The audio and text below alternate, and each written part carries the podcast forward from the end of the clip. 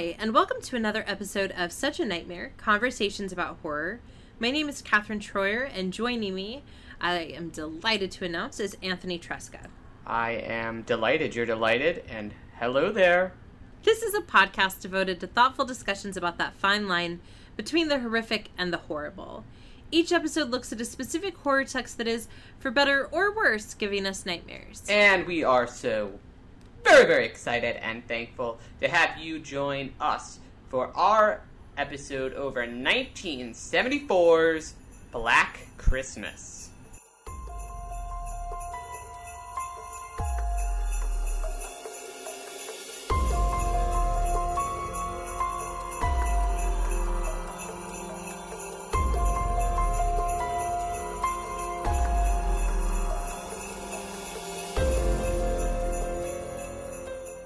This is the first of our Black Christmases.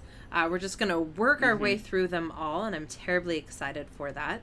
And I, I must say that I am in part, um, my desire to do so stems from the fact that one of the very first horror podcast episodes I listened to was from Faculty of Horror, and it was their episode where they were comparing the uh, two Black Christmases together. And I can't remember now if they were comparing the 74 with the 2006 or with the 2019. Um, I just can't remember.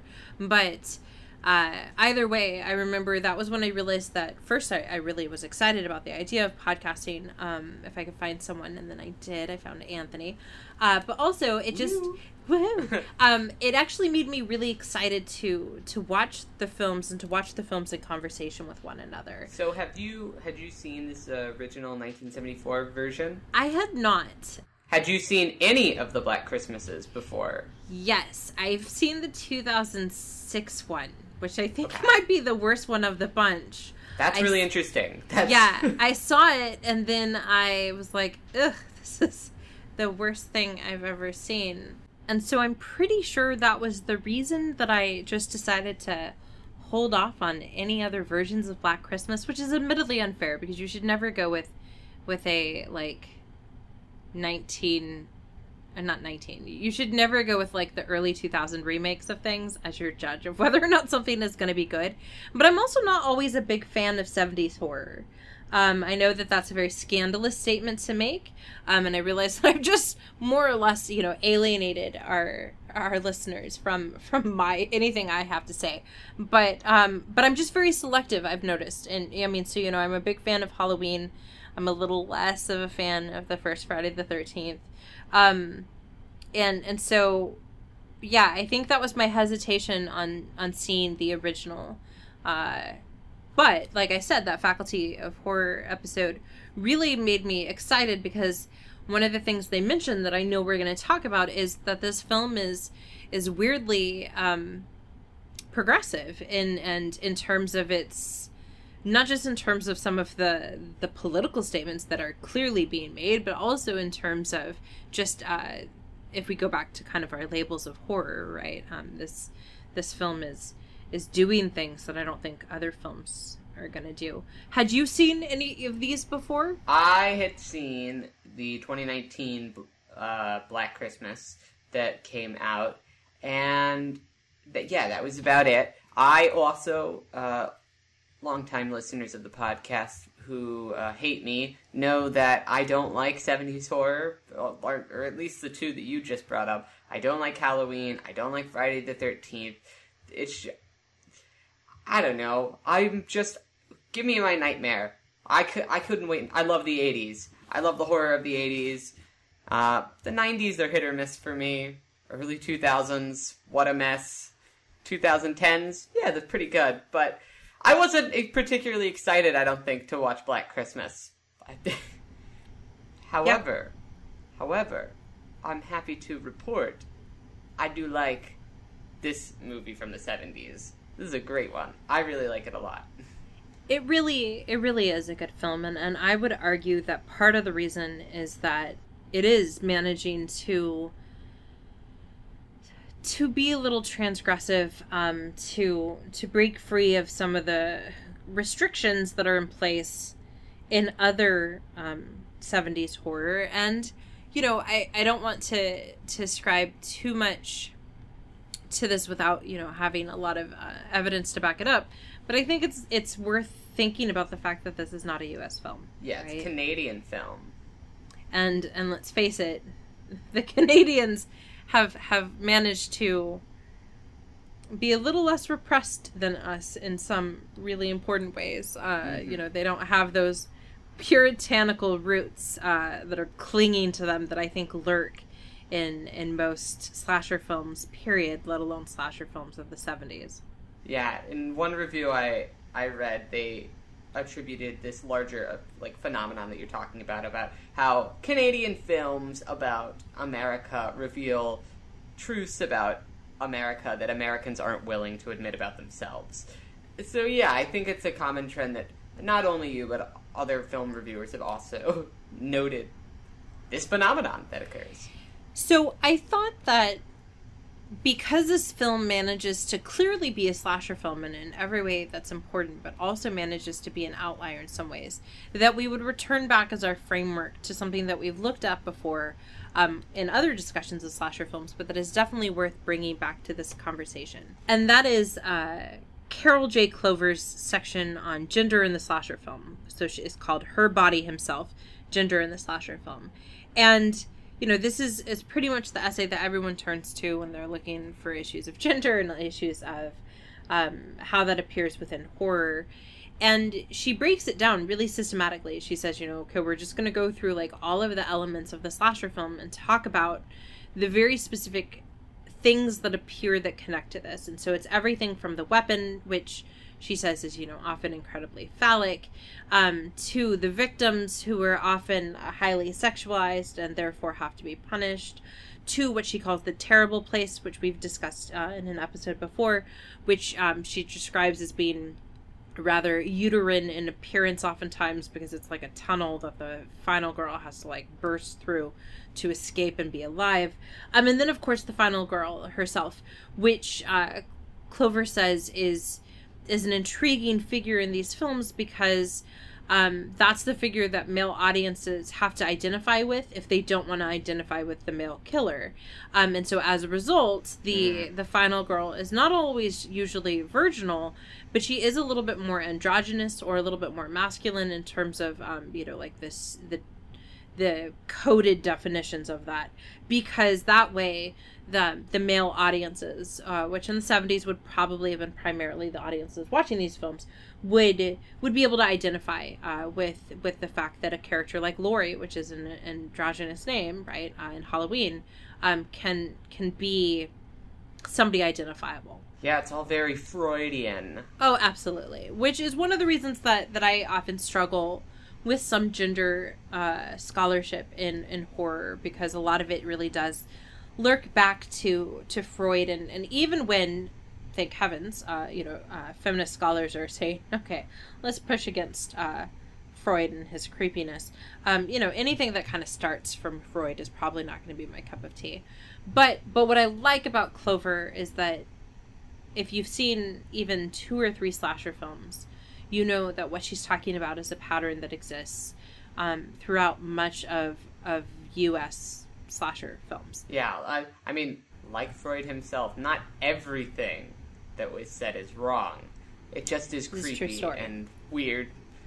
Some of it's wrong. Yes, yes, and and and I would say though that that well, some of it is definitely wrong with Freud.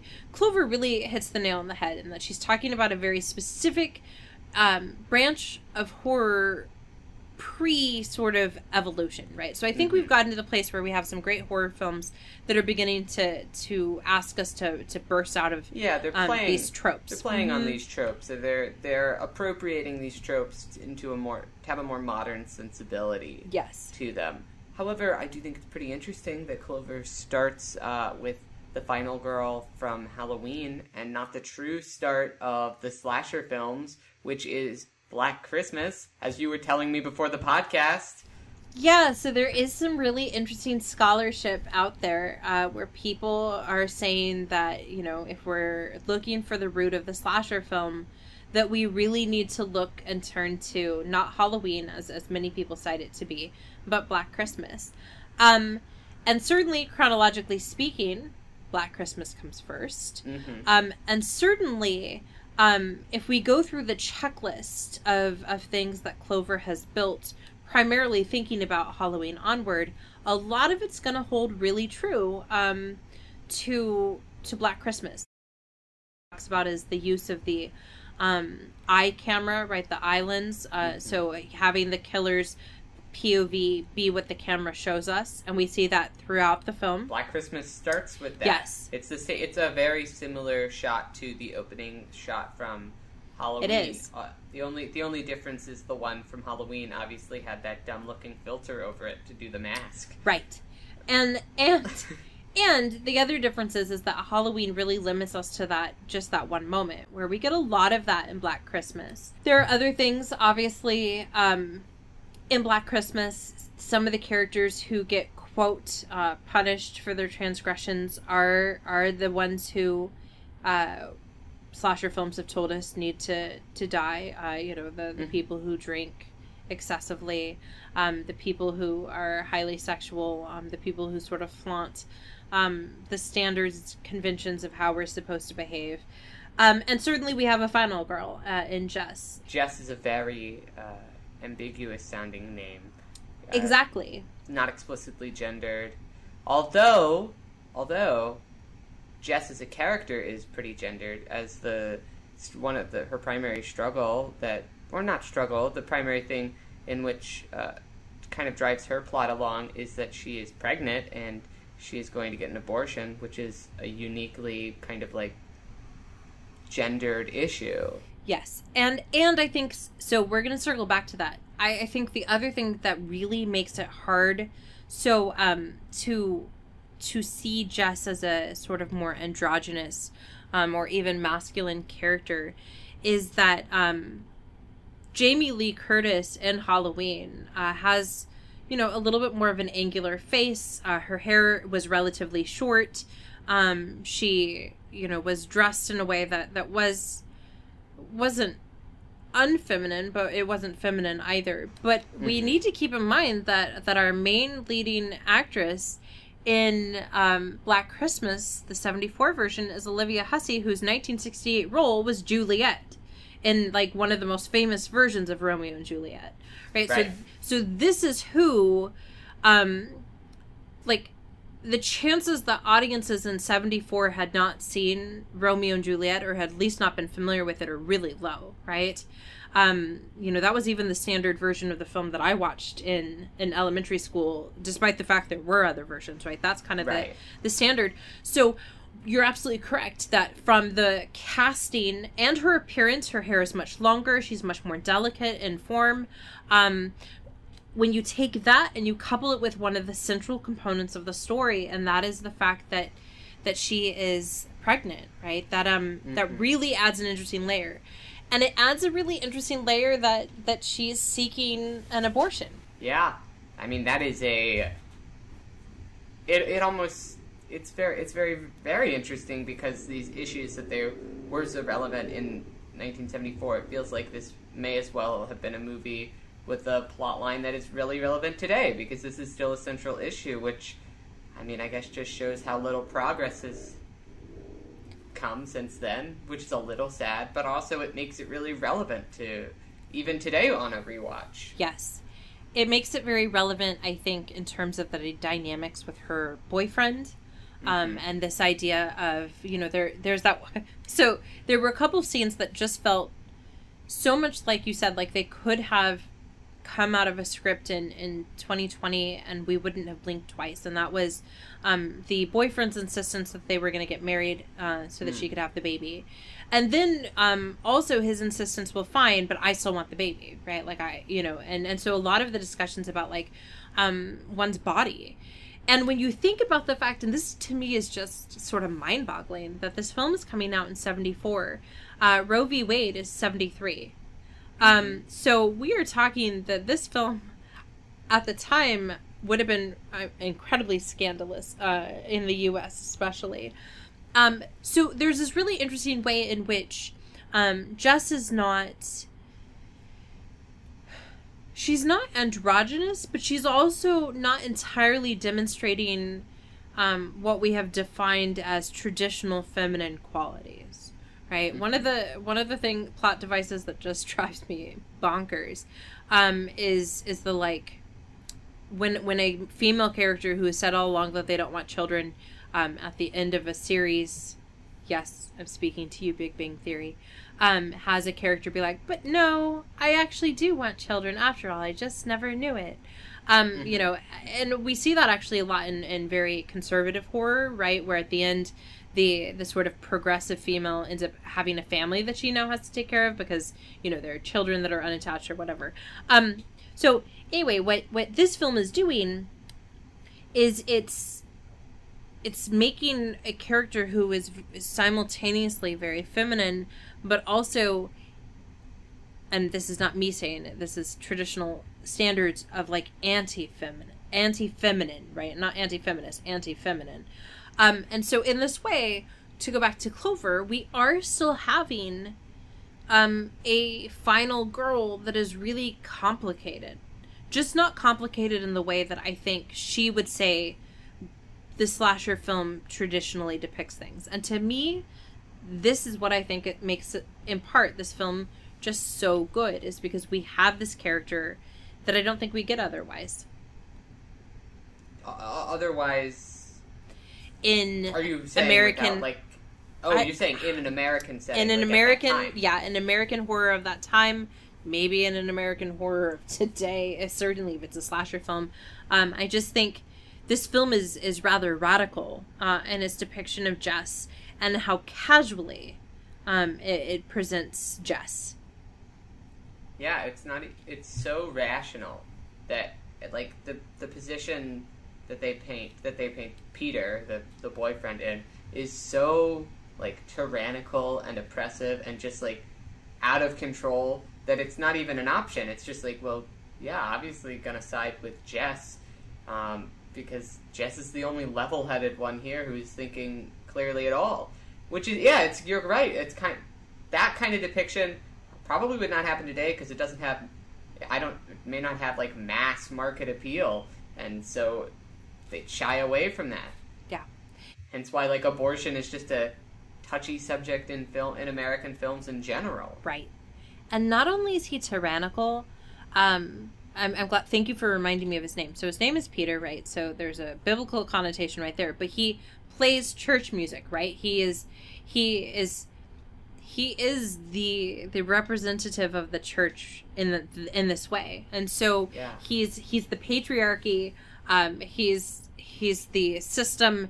He's religion, right? And and she kills him, right? Yeah. Like, you know, she kills the patriarchy at the end, and that's That's it's- shocking. No, powerful, and I think we should. We'll circle back to another reason why Jess can't be a real, a, a true final girl. I don't think is because in, like in a lot of these slasher films, it's almost like, in spite of their femininity, though these slasher slasher girls are able to overcome everything. But in Black Christmas, it really Jess really is able to overcome Peter, the patriarchy, the oppression that is faced on her because of her femininity. Can you elaborate on that? I, I think we, yeah.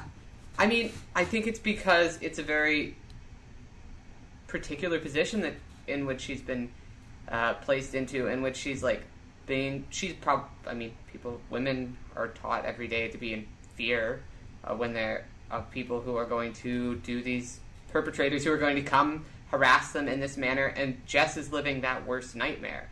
And so, but in a way, it's almost as if that upbringing and the socialization is puts her in a perfect position to understand and accurately assess the situation, and she understands why the stakes are so high, and so she knows what to do, and she's able to successfully successfully thwart it. of It being Peter, the patriarch. I'm it's I'm using it in a broader sense because of her femininity. Yeah, so I I would agree. Um, I would I would agree largely with what you're saying. I would say that there's a small wrench thrown into into this idea that she does it successfully when we keep in mind that you know technically Peter wasn't the killer. Um, Yeah, Peter may not have been the killer, but Peter was the villain. that's true. So I, I guess it doesn't necessarily. I think that is something that is deeply interesting about this film is that the murderer is not positioned as the central villain, um, because I think Peter is definitely the central villain of this film, uh, while the person who is perpetrating all of these murders is quite honestly more of a plot device than anything else. Yeah, no, I agree, and I, I do want to circle back to the to the murder in a little bit, but if I'm gonna go real, real far in my uh, gender analysis uh, here, Go which for I, it. yeah, um, so if we're gonna return back to the idea that that Clover raised about the terrible place being a a metaphor for, at the very least, the like uterine element of the female body, if not more. Um, to to speak on what you said about Peter being the villain, he literally breaks into Jess's place, Mhm. right? Um, he, he you know he smashes that window, and he's like, "Hey, Jess, can I come in?" And then like he you know and and I don't think. I don't think it takes much to read that as a metaphor for not that he raped her or anything like that, but that um, he and patriarchy and um, the larger hegemonic but particularly male centric uh, society have long felt that they have the ability to control and to manipulate a woman's body if they think that it's in the best interest of them and or the woman right and so he Yeah. breaks in to quote save her he breaks into to like see what's wrong with her if he's not you know a murderer um, or wasn't going to murder her which I, I think we have to assume that he he wasn't even if he was going to be controlling he still is is terrorizing her um, Yeah. and so yeah i think that you know the fact that we have this this violation of her border and her boundary um and in the end he's the one that has to pay the price for it. Um so there's a joke uh you know on the internet that says something along the lines of um you know that every every male at the age of 16 should have a vasectomy and then when they're ready to have children it can be reversed. And then at the end it says oh you don't like the idea of someone making decisions about what your body can do uh, you know and and it's you know and of course the joke is is that we often restrict what women's bodies can do.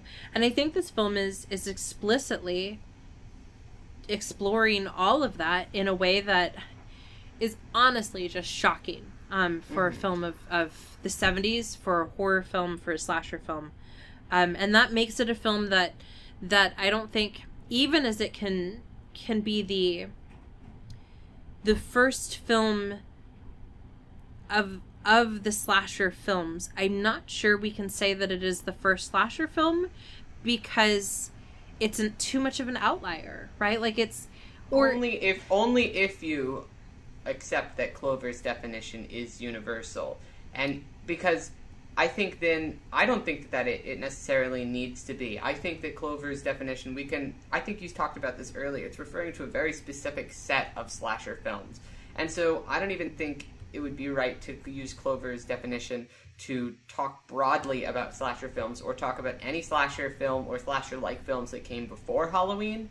Or um, I'm trying to think of where the cutoff point is. Yeah, so I would say that her her description works for films Halloween to probably the end of the 90s. Yeah, I was thinking. I was thinking the '90s as well. I think maybe Scream maybe Scream broke the the mold because it it sort of became the like because in its self-awareness um it ended up sort of breaking the mold uh, a little Yeah. bit By putting on display all of the various tropes that are so Yes. predominant in, within this genre that Clover identified, Scream effectively kind of forced you to have to change. It it forced it to change a little bit, and so that yeah, I think that's a good place to. So it's like from Halloween to Scream. That's when Clover's talking about. So yeah, of course, it wouldn't necessarily include Black Christmas, and Black Christmas might seem an outlier in the slasher genre because it is. It's an outlier in Clover's sense of the slasher genre from that period. Well, so I, I think the reason that I want to hesitate to call it the the like start of the slasher film. So I want to say that it is. I want to make a dis- distinction between something being the first and being the start of.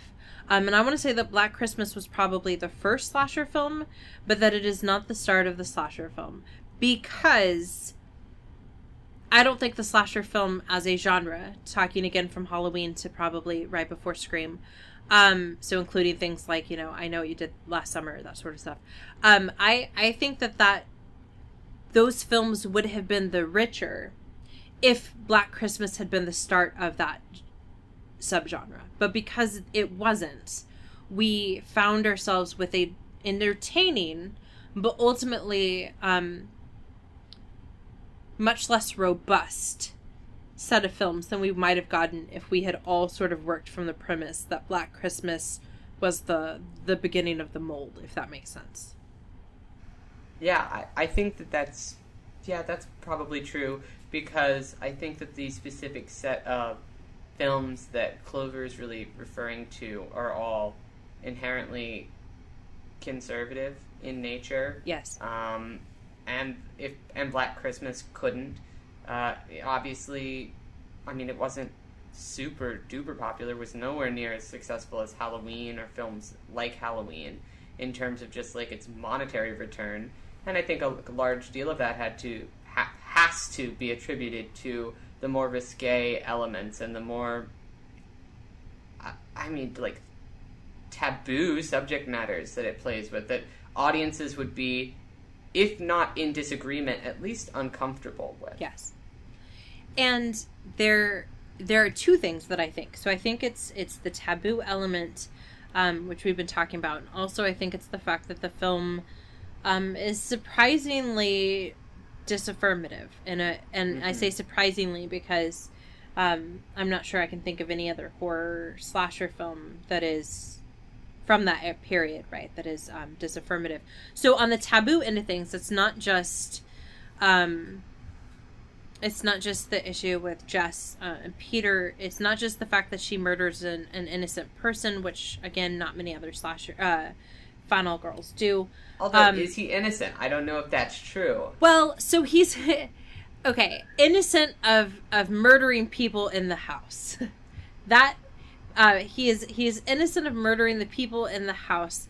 However, you're right. He is not innocent insofar as um, nobody who participates uh, in in the patriarchy is innocent. And I mean, I think ironically also too, like the more libertarian, conservative people who might have been offend who might be offended by the the implications of something like that ironically, American law would have Jess be in the right because he is also violating property laws and by breaking and entering, and so American law puts it well within her right to yes. kill someone uh, based on breaking and entering principles. So, ironically, both I think from if you are a on the more progressive uh, end of the spectrum, the more left wing side, you are obviously you would agree you might be able to agree that uh, she's in the right because of his transgressions against her and her femininity and his role in the patriarchy. And if you're on the more right wing side, she's in the right because of property laws, which I just think is very funny. That's that hysterical. Both of those are there. Yeah, that's absolutely hysterical. I hadn't even thought about it, but you're absolutely correct. Um, that the only way it could have gotten a little bit more, you know, um, America was was if she, you know, shot him with her like Colt rifle um, or yeah. you know like so yeah i think that's really interesting um so we have those levels of taboo. We also have you know there's I, again i was rather surprised um by by the amount of of sexual uh, language that they got into this film. Um both the whole like running joke about uh you know fellatio uh but also mm-hmm. I actually was profoundly disturbed by the the killer's phone calls. Um, some of the sounds that he made were absolutely terrifying um, because they felt very unnatural. Um, I think once he started talking and like having you know mumbling about you know uh, things, it became a little less scary. But there were a couple of those early ones when he was saying just a whole bunch of um, words about female body parts um, that that he made some like squealing like noises that were I mm-hmm. truly just utterly terrifying. So we have that so, element do you want to know? Do you want to know how that was all recorded? Yes, I do.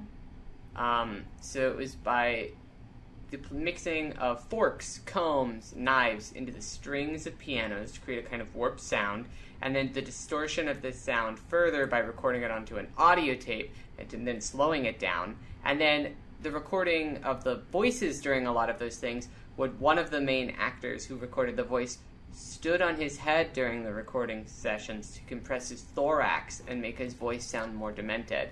He spent three days recording dialogue for that character and described this experience as being very avant garde, uh, with the director encouraging him to improvise within the character's voice. That's amazing. I I'm just always so amazed by the creative the creativity of of sound mixers and sound designers. Um and Yeah. also just the like you know screw it let's just see what happens right approach um of some some lower budget films. Uh Yeah, that's fantastic. So, so that would like the we- forks, knives, and combs combo was also used to make the score as well. That was mixed with the piano music that accompanied that as well. So it was just like very interesting sound design all over the place in this film. Yeah, and and interesting sound design coupled with some really lovely um, cinematography, um, Mhm. and you know the acting was pretty nice.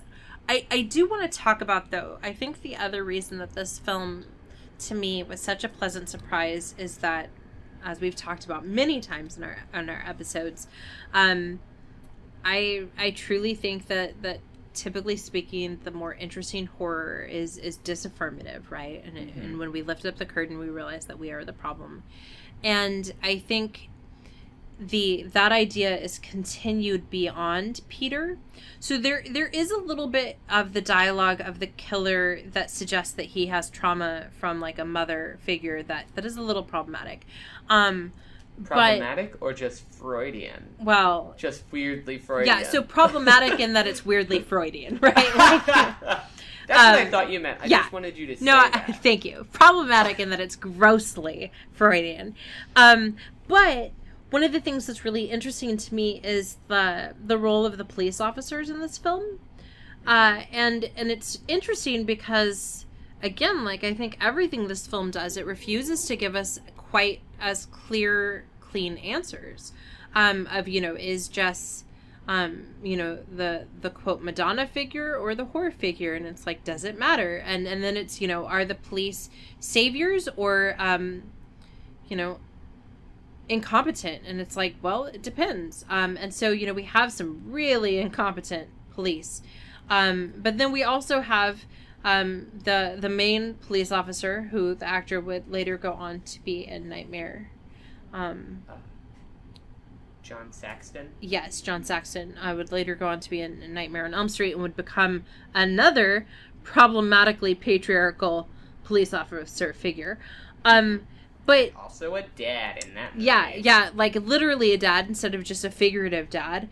Um, and and on the one hand, he seems to be competent. He seems to be investigating things. On the other hand, he's not helpful at all, right? He he like in Halloween, this also happens in Halloween, right? The the the patriarchal figure arrives after the final girl has taken care of quote everything. But mm-hmm. unlike Halloween, we realize that like they're leaving her in the house with the killer. Yeah. And that's that's where we end our film, right? With the realization that that our system that has promised to protect us um, is is incompetent on a really fundamental life threatening level. And again, I that's a really disaffirmative message that that is kind of shocking for for horror period, but especially for a um, a film that is predominantly about white people and a film that is um, a slasher film. Yeah, it does. It has a. It says a lot about just like the complacency, um, and the inability of uh, people in power, poli- law enforcement, men to help those who aren't in the dominant paradigm, who don't represent people who fit that exact description of white men. It's a. I mean, it's yeah. It's you're absolutely right. It's it's very deeply progressive in its messaging and very incredibly disaffirmative, very very against the current status quo.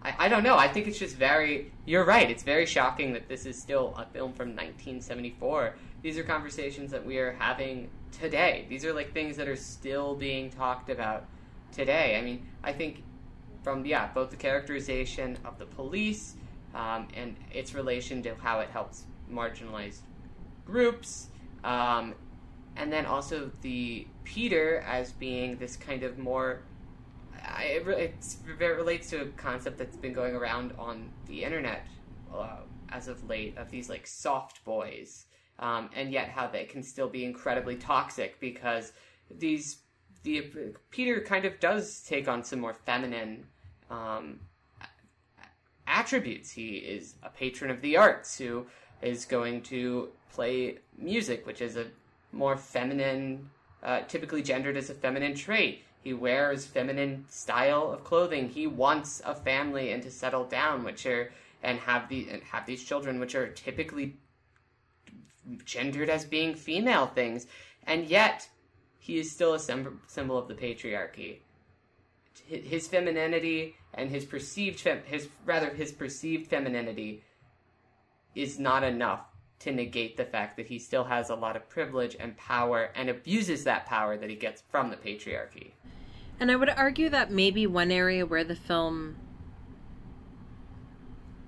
not not falls but maybe stumbles slightly is is in the idea that his it is in the ways in which he is more quote feminine um that that cause us to be alarmed by him right? So it's when he becomes more emotional.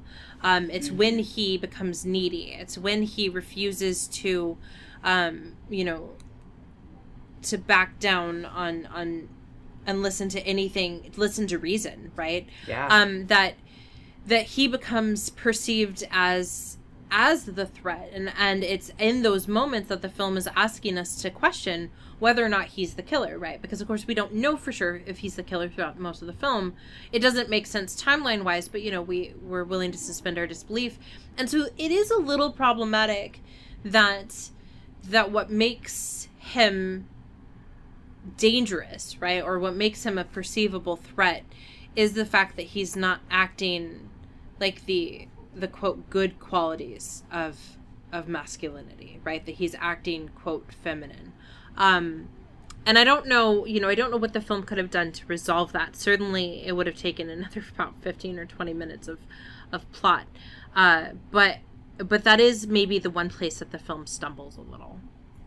Yeah, which is interesting. It's an interesting I don't even know if I would necessarily describe it as an outright stumble, just more of a kind of interesting commentary on the perceive on like what we perceive as being gendered and it's like the it's weird that those things would then be associated with bad so maybe it's like a call to like for to the audience to maybe you should re-examine why you read femininity on this character as bad yeah i don't i don't know if the film has the ability to quite make us question that. I don't think it quite goes that far. Um, I think it, it would need something more in order for us to do that. So maybe um, an exploration where we realize where we have to like really question whether Jess was in the right to kill him. Um, whereas I don't think the film makes us feel at all bad that he's he's died.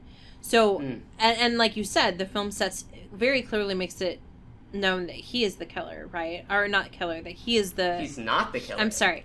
The film makes it really clear that he is the villain. Um and so I'm not sure that it quite does what it would need to do to turn this into an ask on us the audience to consider it. Certainly not the audience of 74. Maybe the audience of today.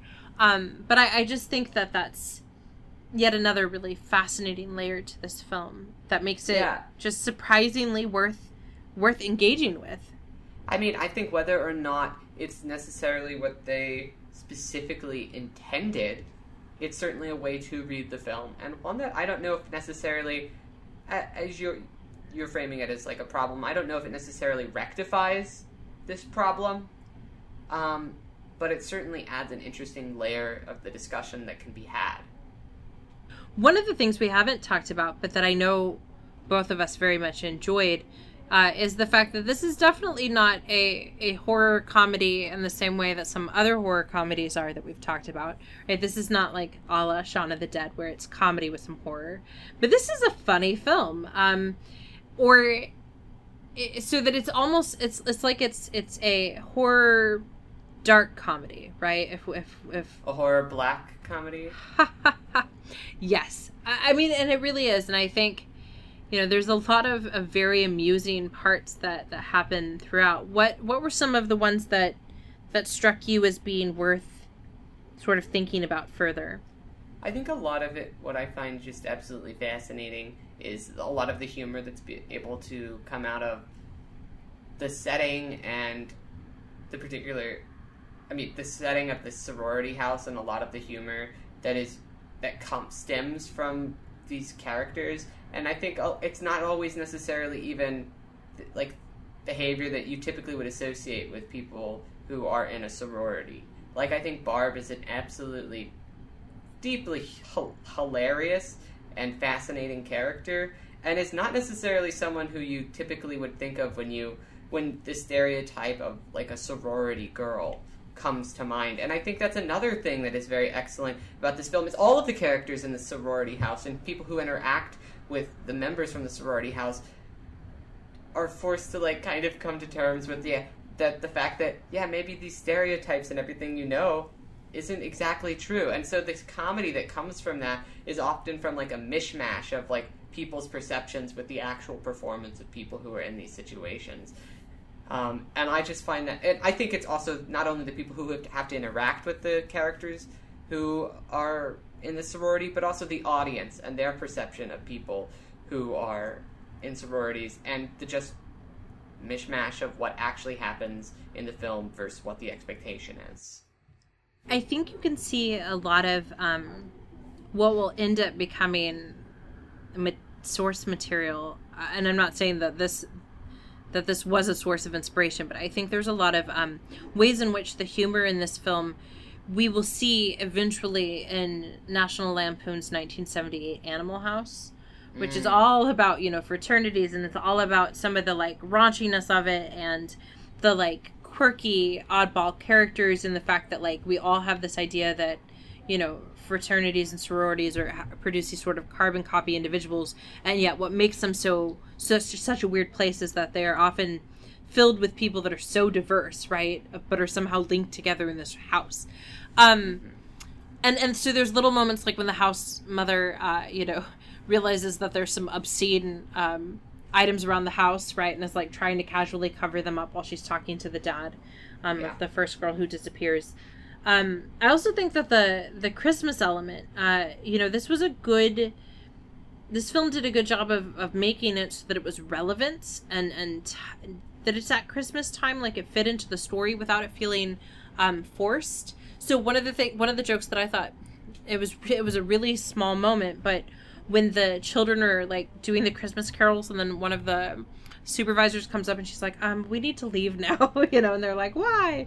Um, you know, so just like all these little things of like, you know, in a time when all of us sort of willingly suspend our our belief in like stranger danger and you know needing to be accountable and like not you know boozing it up like you know, Christmas is a it's a lawless time, right? Like it is a it is a true like period of carnival as defined by um Bakhtin and and this film reveals that in really clever and funny ways.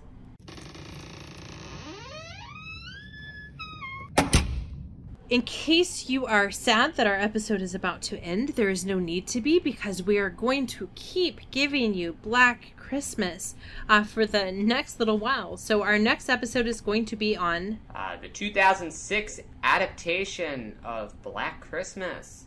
This is one you've seen, I've not seen, so it'll be the first time for for me to watch it. Uh, but it'll be interesting to hear about how the film has evolved in your mind since you saw it. Well, considering that I don't remember it at all.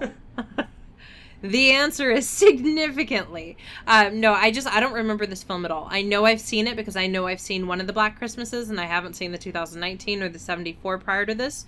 So right. by default, but that is the extent of my of my recalling. So I too am very excited to see what my thoughts are after watching this film. Uh, in the meantime, yeah, be sure to uh, give us a like and share us. Uh, be sure to follow us on social media. And as always, if you want to get, just recommend us to your friends, we'd always love to have new listeners here. And you feel you can feel free to reach out to us if you have any suggestions for future episodes. Let us know what you like uh, and what you want to see more of in the future. As always, thank you for listening.